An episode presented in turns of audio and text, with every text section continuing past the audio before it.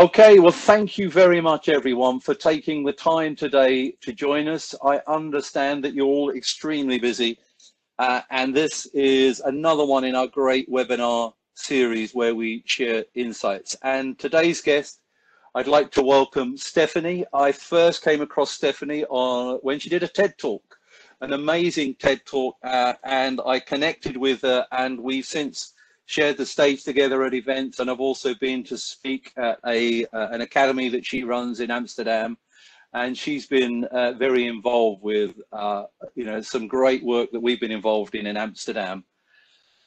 A great speaker, you're going to learn some great things. So Stephanie, I'm going to hand over to you. Before I do that, anyone else that's just arriving, if you could make sure that your video is turned off uh, and Stephanie is going to have to turn her video off because of bandwidth issues. So if you could all turn your video off, that would be really helpful. Stephanie, I will now turn on your microphone so that we can hear you. Over to you, Stephanie. Thank you. Thank you, Mark.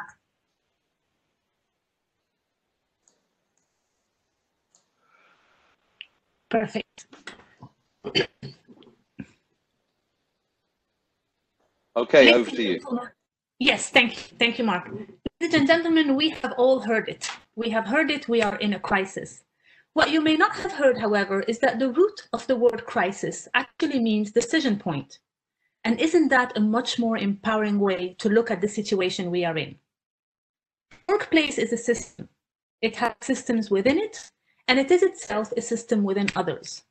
As Alfred Whitehead states, the misconception is the notion of independent existence. There is no such mode of existence. Every entity is to be understood in terms of the way it is interwoven with the rest of the universe. So let's explore the interwoven parts of the workplace today. In the world of work, decades ago, the question was one of utility. What do employees need to work? This question then evolved into a question of productivity.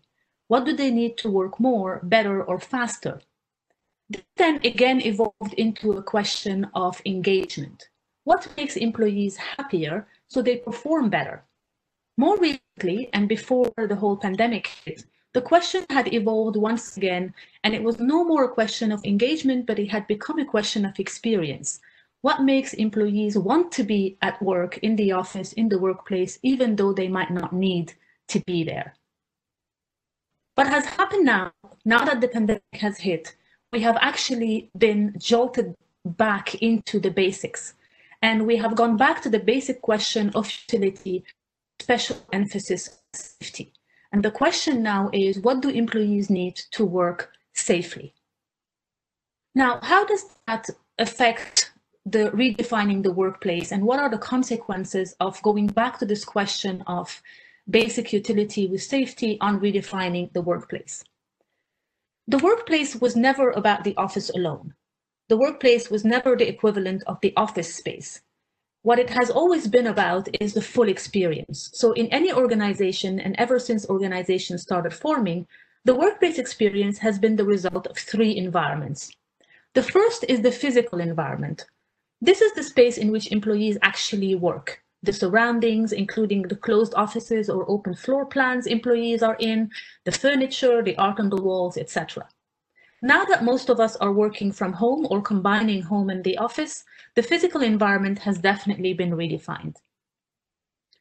The second environment is the technological environment. This comprises the tools that we use to communicate, collaborate, and actually get the work done. You can imagine that this includes hardware, software, user interface, etc.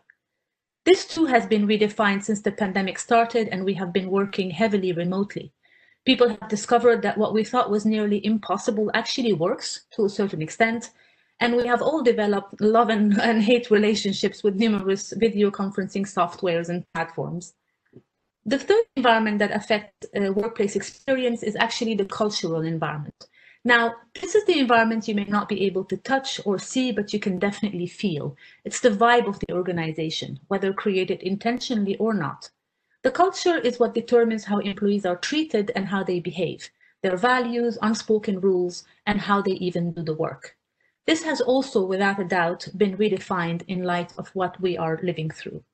The workplace as a whole is about the full experience, is about those three environments, the physical, the technological, and the cultural. The, work, the workplace experience is made of those three. And as each of the three undergo a transformation, the workplace experience itself is now being fundamentally redefined as well.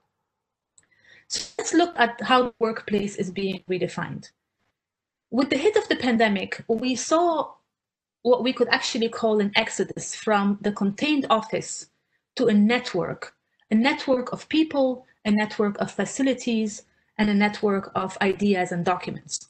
Now, of course, this is not the first time that a company behaves um, as a network. There are numerous companies out there that have been working in a decentralized models for a while and doing it quite successfully.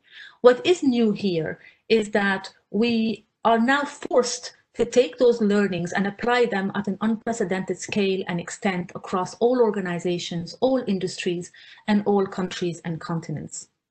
We have effectively gone from a box to a network. And without the walls containing the network, the connections within the network become more important than ever. So let's zoom in on one of those connections. Each one of these connections linking two nodes is actually a relationship. When nurtured, when put into action, when ener energized, this relationship becomes an interaction. I actually define an interaction as a living relationship. An interaction is a living relationship. So the question is, how do we as workplace professionals foster these interactions in this network that is now the workplace? Of course, we realize is that every interaction happens within a certain context. The context can be physical or digital, visible or intangible, intentional or unconscious. So the question then becomes, how do we as workplace professionals actually foster interactions without a contained space, without a container? If the glass is broken, how do you keep the water together? How do we foster and nurture interactions in a multiple context and a multitude of out of reach contexts, such as people's homes, for example. Suddenly, the scope of every workplace professional out there has been expanded. We have gone from a container to a network, and we now have to operate in a network of contexts. The workplace is now changed, and the workplace is this collection of different contexts. And for that, we can give it a new name. We can call the workplace the WorkNet. WorkNet is this workplace has now expanded to become a collection and a network of contexts. Now, in any network, the connections, the interactions become the most crucial thing. And this WorkNet is no exception. So the focus now is actually on this question of how do we as WorkNet professionals foster the interactions in a network of contexts? And how do we indeed focus on the interactions in the WorkNet. And how do we nurture them? How do we foster them? And how do we ensure that they remain strong in order to keep the network together? If you were to take one thing out of my presentation here today, I would hope it would be this mind shift that I'm about to share. Now, to explain mind shift, I usually use a story, and this story is about um, this story is about university campus. It's an architect who was asked to design a university campus on a site that from above would have looked something like this. So it's a pretty simple site. the architect goes ahead and designs the different departments and gets them built on site.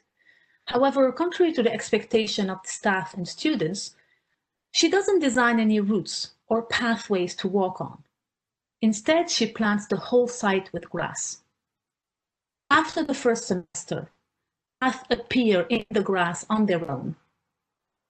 The architect then comes back and paves these pathways just as they appeared.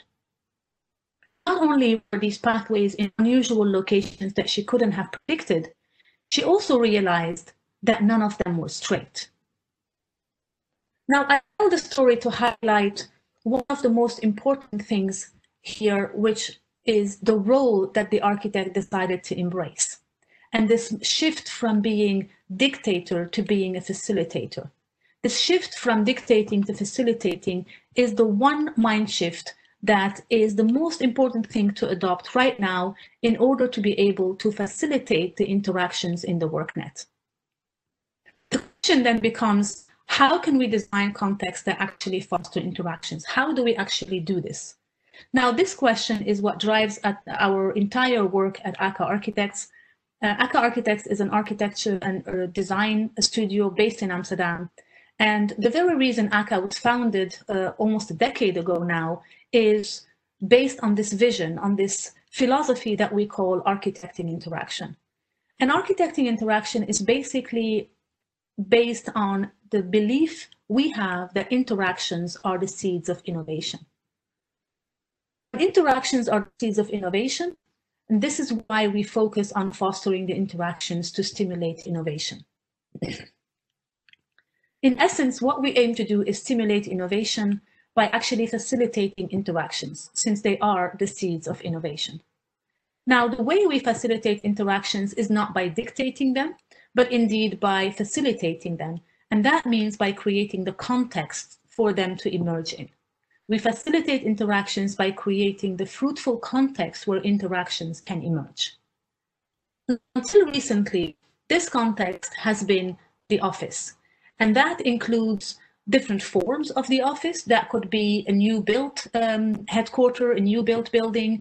Uh, that could be a renovated existing building. And that can also be an upgrade of an office that is actually inhabited. So an optimizing of an inhabited office. Excuse me. What has happened recently since the pandemic hit is that this context that has been all these forms of office before has now been expanded to include people's homes It has also been expanded to include a necessary redesign of the, th the different forms of the workplace and the different forms of the offices. Soon, it will also include the third place.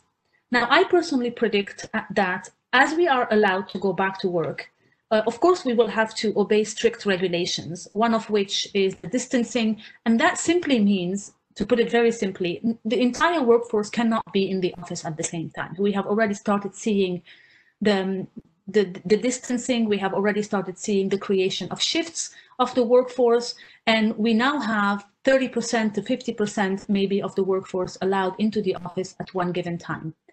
That means that on the days that we are not allowed into the office, and as the lockdown starts to actually relax a little bit, people will soon want a third place that is not home whether that's a cafe, a library, new forms of co-working spaces, or even a new typology that has not emerged yet, the office is the workplace. The WorkNet that I'm referring to is actually the whole extended version of these different contexts. It's the workplace, it's home, and it's any form of third place that will come and add itself to the mix. So if we look at this uh, trend of expanding what the context means, um, what we see is a possibility for three stages of recovery. Before COVID-19, most of us worked in the office most of the time. When COVID-19 hit, we actually saw an exodus from the office to our homes. Now, after the initial shock of taking refuge at home, there are three stages of recovery that we can observe. Stage one has to do with our homes being redefined. Now that we have to work, live, sleep, educate our children, and relax all in the same place, our homes have acquired new meaning, and our relationship to our homes is being redefined. Now, this is happening whether we like it or not, so it would, of course, be much better if we did that intentionally. Um, I'm not going to go into all the details here about how to optimize uh, our homes for a better experience of working from home. But if you are interested, please refer to our website. There is a three-part article that goes into the details of this, advising how to redefine your home and how to also help your employees do the same. Stage two, after we are now slowly going back to the office, we're going to enter into stage two. Now, stage two has uh, two interesting things to notice. One, nothing will be the same as before. So first of all, going back to work does not mean we won't be working from home anymore. We now have to embrace both. Second, going back to work will not mean we're going back to the same office that we left. The office will need to be redesigned to adapt to the new restrictions and guidelines of what we're calling the 1.5 meter economy, so employees can go back to work safely. Again, I'm not going to go into all the details here, but if you are interested, there is a number of articles that go into the details of how to adapt your workplace to the 1.5 meter economy and why it is crucial to do so now with no further delay. Now, when we look at what happens after stage two, I personally predict that once the travel restrictions and the movements have loosened a little bit, we will enter into stage three. And stage three is where, as I mentioned, some people will get tired of having to work from home on the days they're not part of the 50% of the workforce that's allowed in the office. And so they will start searching for a third place to work from. Whether that's a cafe, a library, a form we know or a form we don't know yet, all of these locations will have to be redefined and redesigned, and none of them will be as we have known them so far. The future of work is this network of contexts, this network of locations, contexts, and places. So the question then becomes, how do we as WorkNet professionals, workplace professionals, WorkNet professionals, do the following? How do we foster the interactions of employees in their own homes? How do we adapt our workplaces to the 1.5 meter economy? And how do we support employees' interactions in the third places? Maybe you may ask, I have to do all of these things now in places that I can't even reach and I don't know and I have no control over? In essence, this is now the question. Our scope as workplace professionals has suddenly expanded. Now that working from outside the office is not a personal choice, but rather an, almost an imposed company measure, the scope and role as workplace professionals, whether that's in HR, whether that's in facility management, real estate, or even architecture and design, we're looking at an expanded scope. This is a decision point for all of us workplace professionals. The future of work is working in a network of contexts. The workplace is now what I'm calling WorkNet. And your WorkNet is now your most valuable asset. So the question is, how are you going to use this WorkNet as a strategic tool that can support, engage, and nurture, nurture your employees' interactions? How do we use this WorkNet as a strategic tool to support, engage, and nurture employees going forward? So indeed, let's, focus a little bit on employees and look at their safety, their well-being, and their happiness. I believe that your WorkNet is a strategic tool that can drive individuals' well-being and company growth. And the reason I can make a statement like this is the following. When we're looking at your WorkNet, which is the network of contexts that now form the new workplace, we're looking at an incredible opportunity. We are looking at the opportunity to be able to optimize this new form of the workplace. And when we optimize this WorkNet properly, it can do two major things for us as an organization. First of all, optimizing the WorkNet, the WorkNet properly means that we can maximize the return on investment on our real estate costs as an organization. Of course, you realize and you can imagine that we can use the square meters better, we can use less of them, we can use them more optimally. Bottom line is we can improve on the use of our real estate, which means that optimizing the WorkNet and upgrading the WorkNet as a design and as behavior in it and as the use of it means a better return on investment on our real estate costs. The second thing that the WorkNet a properly optimized WorkNet can do for us as an organization is optimize the return on investment on our personnel costs.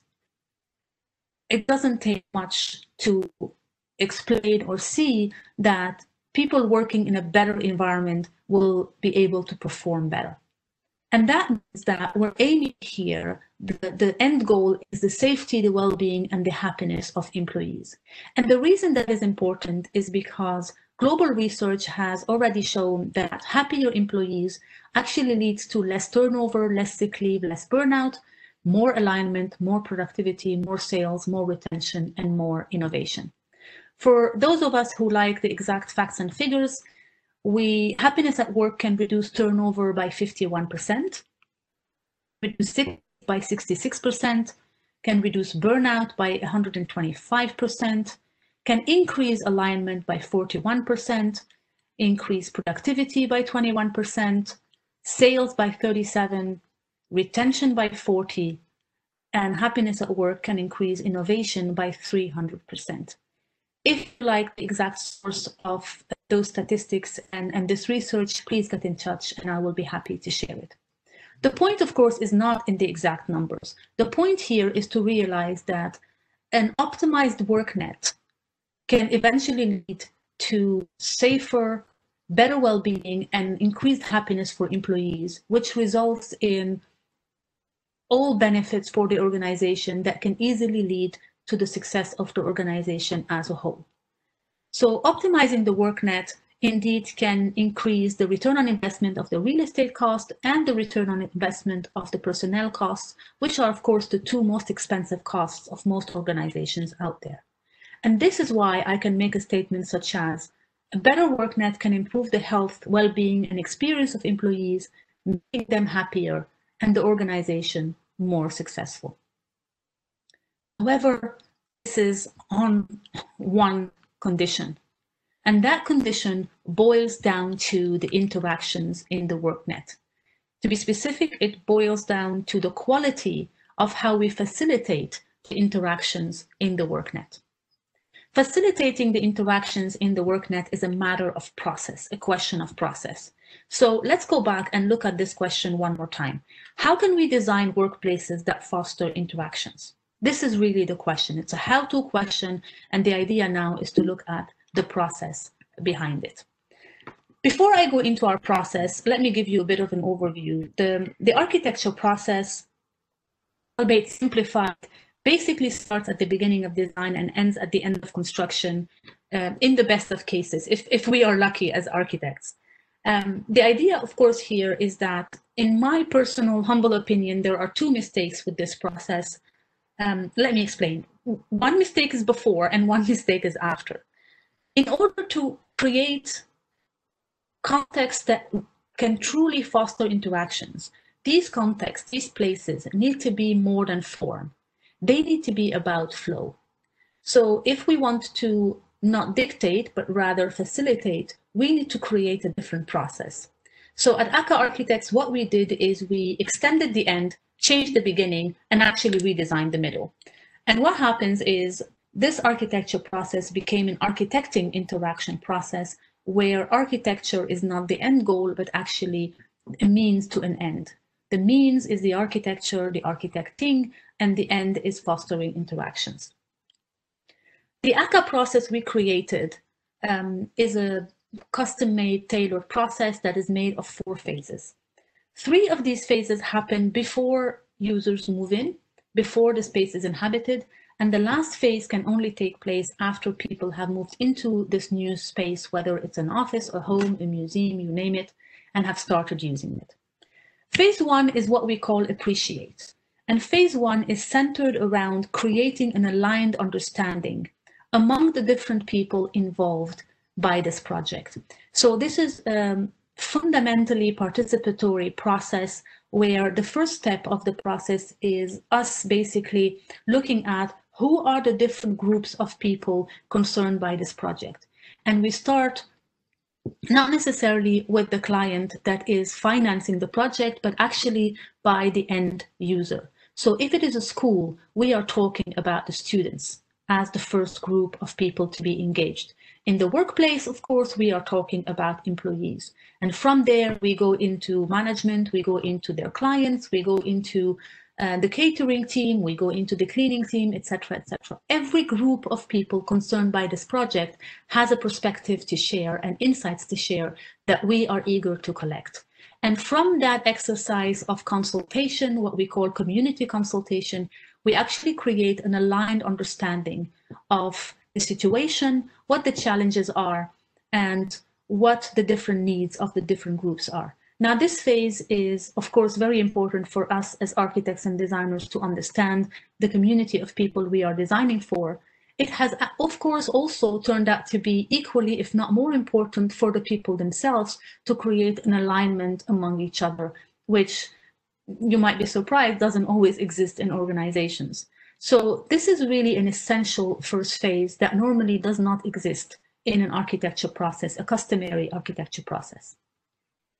At the, at the end of this first phase is where we have an aligned understanding and we then go into phase two that we call the kernel. Phase two is based on transforming this aligned understanding we reached in phase one into a shared vision. It is very important that the vision for the project that emerges in this phase is a shared vision. And it's only from there that we go to phase three, which we call Kickstart. And phase three is based on the learning by doing. This is where most of the bulk of the architecture process, as we may know it, happens. This is where design is developed, the construction drawings, permit, etc., etc., and even construction. At the end of this phase is traditionally where the project ends, um, project is delivered, the keys are handed over to the client, people move in, and the architects are never to be seen again, like a good criminal that doesn't go back to the scene of the crime. And of course, this is not what we want. What we do here is once people are able to move into the space, what we do is we go into phase four. And phase four is what we call the adapting phase.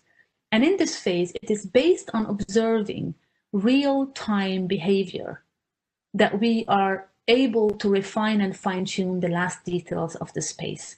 And this is where the details make all the difference. This is where, you know, small tweaks and small refinements elevate the entire design and make it really fit the habits, the needs, and um, the interactions of the community using it um, optimally. So the last phase of this process, uh, which is adapting, actually creates a renewed understanding, a renewed appreciation, which indeed means that this process is not a linear process, but a circular process. The most important thing to note about this process is that it is based and it was designed based on a belief that we have that users, people, are the experts in how they use a space. Usually knocks architects off, off from their chairs. And this is, of course, not to undermine any other expertise. This is simply to add one to the mix. Users, people have an expertise in how they use their space. And that means that we as architects and facilitators of this process need to be able to have the, the, the, the skills and the maturity to extract that expertise from people and base the design and the vision and the, the, the space on that. And this is how we truly serve the community that we are designing for. Ladies and gentlemen, your WorkNet is a strategic tool that can nurture your employees' well-being and support the entire organization. And this is now an opportunity like no other to be able to take this to the next level. In conclusion, I can say that architecting interaction is a vision, as a vision is bigger than architecture and bigger than design. It is actually in essence about how do we innovate through interactions.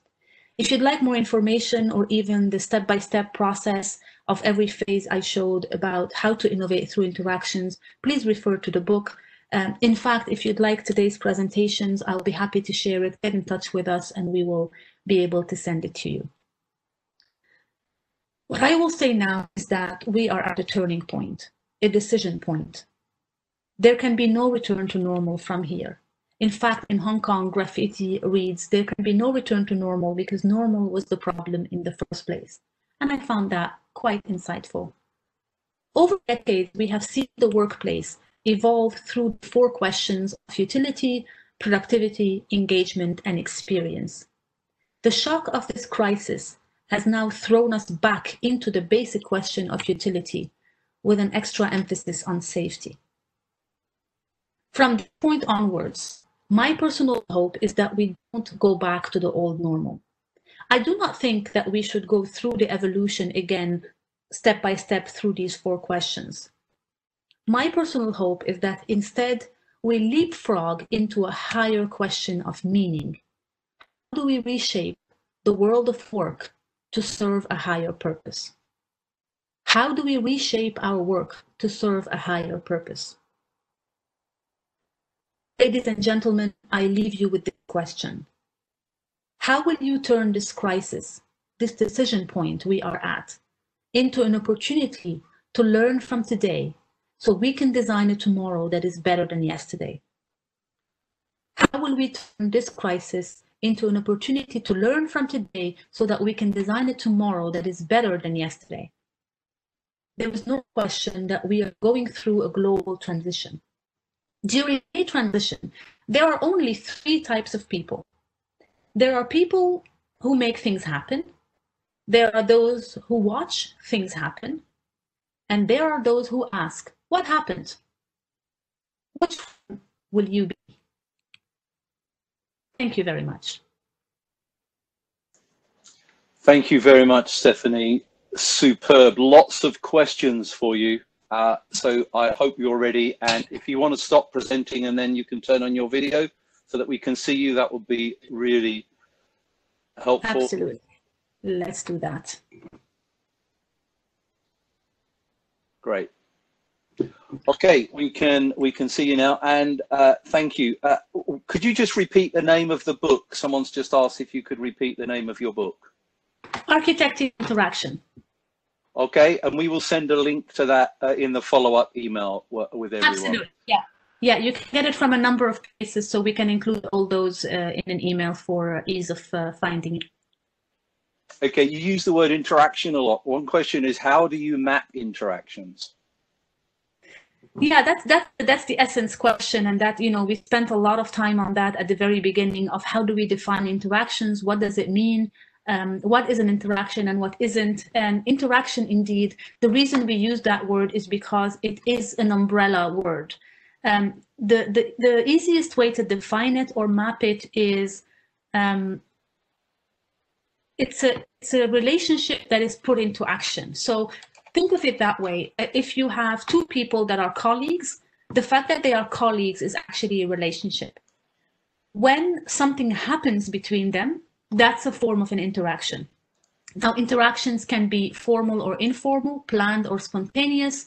There are, you know, different forms of interactions uh, out there. If you focus specifically on the workplace, actually, I find um, uh, Herman Miller's 10 modes of work, a fascinating way of really pinpointing the essential forms of interactions that happen in the workplace. For AKKA architects, when we talk about interactions, it's really this idea of um, an exchange of some sort, something happening between two or more parties. We, we define it that, that widely, uh, basically. Okay, thank you. Um, do you think that savings on real estate is going to be transferred and, and maybe spent on employees' homes where our costs of people working from home might increase? One can only hope. I, I, don't. I don't know. I think it is definitely um, an opportunity. You know what I find fascinating with with the with this with what happened the last uh, six months now is, you know, don't get me wrong it's it's a terrible terrible tragedy and it's it's a dreadful situation that we are going in and it's one to be taken very seriously. And as an eternal optimist i try to see the silver lining in things and you know if you look at it from a different angle this has been a global experiment in ways of working. One that we couldn't actually have planned. You know the fact of having organizations from around the world in all industries actually work from home for this extended period of time is a great opportunity, again, tragic reasons aside, is a great opportunity to look at what can we learn from this experiment and what can we implement going forward. And if we can do so much without the real estate of the office, now it doesn't mean that what has happened has been optimal, and it doesn't mean that we should continue working from home 100% of the time. But what has happened with this experiment is that the spectrum of choices has been expanded. And before we, we thought that we had a choice between working from the office or working from home one day a week, let's say. Now we have seen that it's actually possible, maybe not optimal, but possible to work from home five days a week. Now, that's not optimal for the organization, that's not optimal for teams, it's also not optimal for certain individuals. My point is it's the, the, the possibilities have been stretched. And now we have a bigger spectrum to choose from. So that's really, really interesting to look at and say, what do we do now?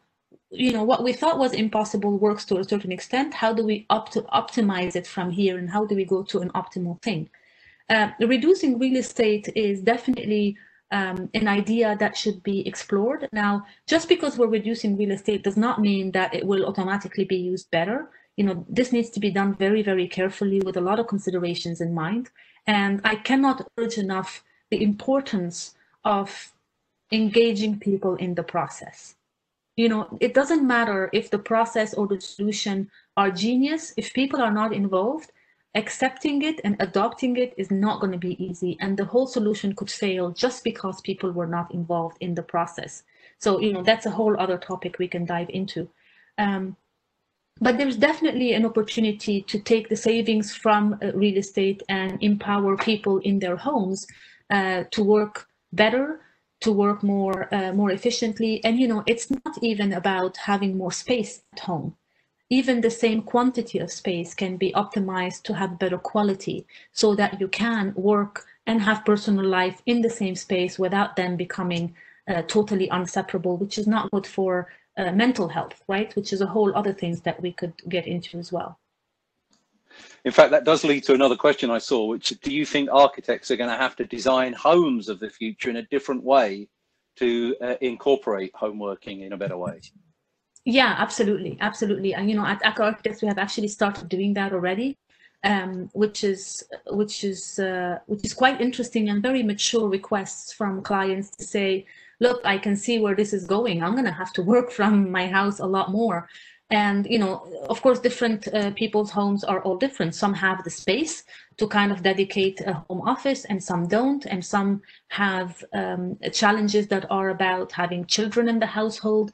You know, some have roommates, some are alone. All of those uh, challenges have to be taken into consideration. And I think um, definitely as architects, we have a responsibility to really look at how do we help people have better interactions um, through their space. You know, personally, that's the reason I actually became an architect in the first place. I was really drawn by this opportunity and responsibility, create environment for people that will affect them, that will hopefully enhance their their day, their mood, their their performance, their ways of working, their relationship with their um, family members, even, you know, all of those different facets of someone's life. I think those are directly related to the responsibility of an architect when we are designing the space that people are going to be spending time in.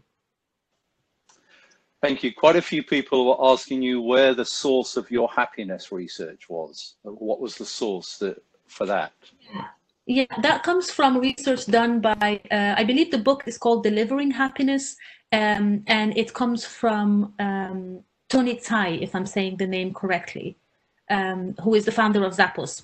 So there is a website called Delivering Happiness, and there's of course the book uh, as well, and this is where all of that was uh, pulled out from. Okay, thank you. I'm just going to see if I can post that in in the group. Uh, a couple of people are saying, would you would you follow up email? Okay, great. Would you mind me if I posted your email address because people did want to, to contact you? If I can post it in the chat box, are you okay with that? Oh, of course. Yeah, yeah, yeah. It was, of course, in the presentation as well. It's let's talk at AKKA. architects.com. Yeah, okay. this is also my personal one. That's also good. Okay, great. Uh, okay, some more questions for you. Uh, do you think that we can prove that the change in the workplace directly leads to the percentage improvement that you quoted? Is it is the change in the workplace the only cause or is it just a correlation? Um, that's a very difficult thing to prove which is which is why i always take research with a bit of a, a pinch of salt as they say. Um, it's it's a difficult thing to prove uh, in terms of uh, direct cause, uh, cause and effect. Um, I do believe, however, that uh, there is definitely a relationship and there's definitely a correlation. Now, is it 21%? Is it 22%? You know, for me, it's not about if the numbers are true, it's about the truth in the numbers. And that's really what I try to focus on. Okay, great. Thank you. Um, were I, I someone suggested that people are actually working longer at longer hours and that some companies are taking advantage of this. Do you think that's the case? You know, I, I wrote an article specifically about that at the very beginning because it, it started happening uh, even to me. And it's a very, um, you know, it can go either way, of course, uh, but it's a very easy thing that you can see can happen. So, very simple example, right? You've worked the day, you're done, um, you close down, let's say at six o'clock, you do other things around the household, dinner, this, this, whatever, and then you think, okay, I'm gonna sit down and watch a movie. Well, movies come to us through Netflix these days, and that means it comes to us through our laptop. So you open, you know, you sit on your couch and you open your laptop and you have every intent and purpose to watch uh, something on your on your computer, and an email pops up, and you know, you just a quick answer, and before you know it, an hour has passed by, and you're doing emails. So definitely, it is something that can happen. Um, I think the biggest risk of um, working from home for an extended period of time is the blurred boundaries between work and um, personal life or non-work. Um, and I think the, the main risk of that is um, mental well-being, mental well-being, emotional well-being, and social well-being. And I think that's that's really something that I don't hear um, enough conversations about uh, out there in the global discourse on how do we work now. And and that that really you know that really worried me. And again i wrote about that because of those uh, those issues. And we try to share some tips and tricks about how do you use um, for most of us a small space at home to do different things and keep those worlds separate uh, and you can do that with, with different um, stimulus and different triggers. For example, on the five senses, you know, it's, it's kind of taking the root of, uh, of psychology uh, more than um, spatial design if you don't have the space um, or small, small tricks, right? For example, it is important that you train your brain to have a different association when you're in work mode or when you're in personal mode. Uh, and that means uh, sitting in a different orientation in your on your kitchen table let's say. Sitting in a way that you usually never sit to give yourself a different view but then keep those separate. When you sit that way it's for work and when you sit to have dinner with the family it's another one. It's a small thing and it may sound silly but actually it works if you compound those uh, those associations in the brain and this is where the whole you know neural part of the conversation comes in so there is a lot of that on our website that we explored as well but it's definitely a risk to um, work more but also work in a less um, structured or separated way and the risk for burnout then um, might increase, which is quite a, a, big worry in the West since we've seen already such an increase even before this whole uh, lockdown situation. Yeah, and in fact, that, one of the suggestions comes in that we should turn off the email pop-up function so that we're not uh, not disturbed by it, which is which is a good idea. Uh, a question yeah, from absolutely. Ruth. yeah. Okay, how do we engage with the HR, the personnel team, to make sure they're participating in the WorkNet and getting the benefits? With sorry, with the people to make sure that they're participating in the WorkNet and getting the benefits. How do you engage with people? I'm part of the question. Would you be able to say it again? Yeah. How do we engage with the people, the users, the personnel, to make sure they're participating in the work and getting the benefits? Yeah. So. Um, the the process of engaging people um, the one the one we use at least of course there there is a number of them out there the one we use is the one i briefly uh, went over in the presentation and you know we use this process uh, we originally designed this process for um, for architecture projects for design and construction and uh, what we quickly found out, actually our, our clients found that out uh, sooner than we did, uh, where the fact that this, this process can be applied to any question. It doesn't have to be an architectural question or an architectural project. So um, we were asked by a number of clients to come in and help them address different sorts of questions and different sorts of challenges through this process, even when they did not lead to any design or any architecture. And that made us realize that actually what is important in this process is the principle of each phase and the practices that we do there and not necessarily what it's applied, uh, applied to. Um, so the, the, engagement would um, look something like that. You start by actually grounding people in the organization. Communication is essential. Um, and the idea is to make sure that it's not about specific people, but it's about the profile they represent. That profile of personality, that profile of role and responsibilities in the organization, that profile of the departments we're in, they're in, that profile of a number of things. The idea is to have an organic uh, process, but do check that um, every group in the organization is represented well enough. And then the, you know, we take people through a number of steps. They're basically, um, we call them community consultation sessions, and they're depending on the size of the group, they are somewhere between a structured conversation to a more uh, full-on workshop. Um, if if you are interested actually we have the workbook uh, available so we can also share that in the in the follow-up email. And that workbook really takes you through step by step and every exercise of how to do through the four stages um, that i showed during the presentation um, whatever the question that you're applying it on onto. And in this case it would be about how do we create the new worknet what does it look like for our organization specifically Stephanie, this has been excellent. Thank you very much. We try to give people 10 minutes before their next meeting or their lunch break. So I think we're kind of there. I just wanted to say absolutely superb. We really enjoyed that. Lots of, of positive feedback coming in in the chat box. And no doubt you're going to get a few emails with a few more questions. Uh, and thank you everyone that's joined us. Do check out check out our other events. We have another one from Tim Oldman of Leesman coming up.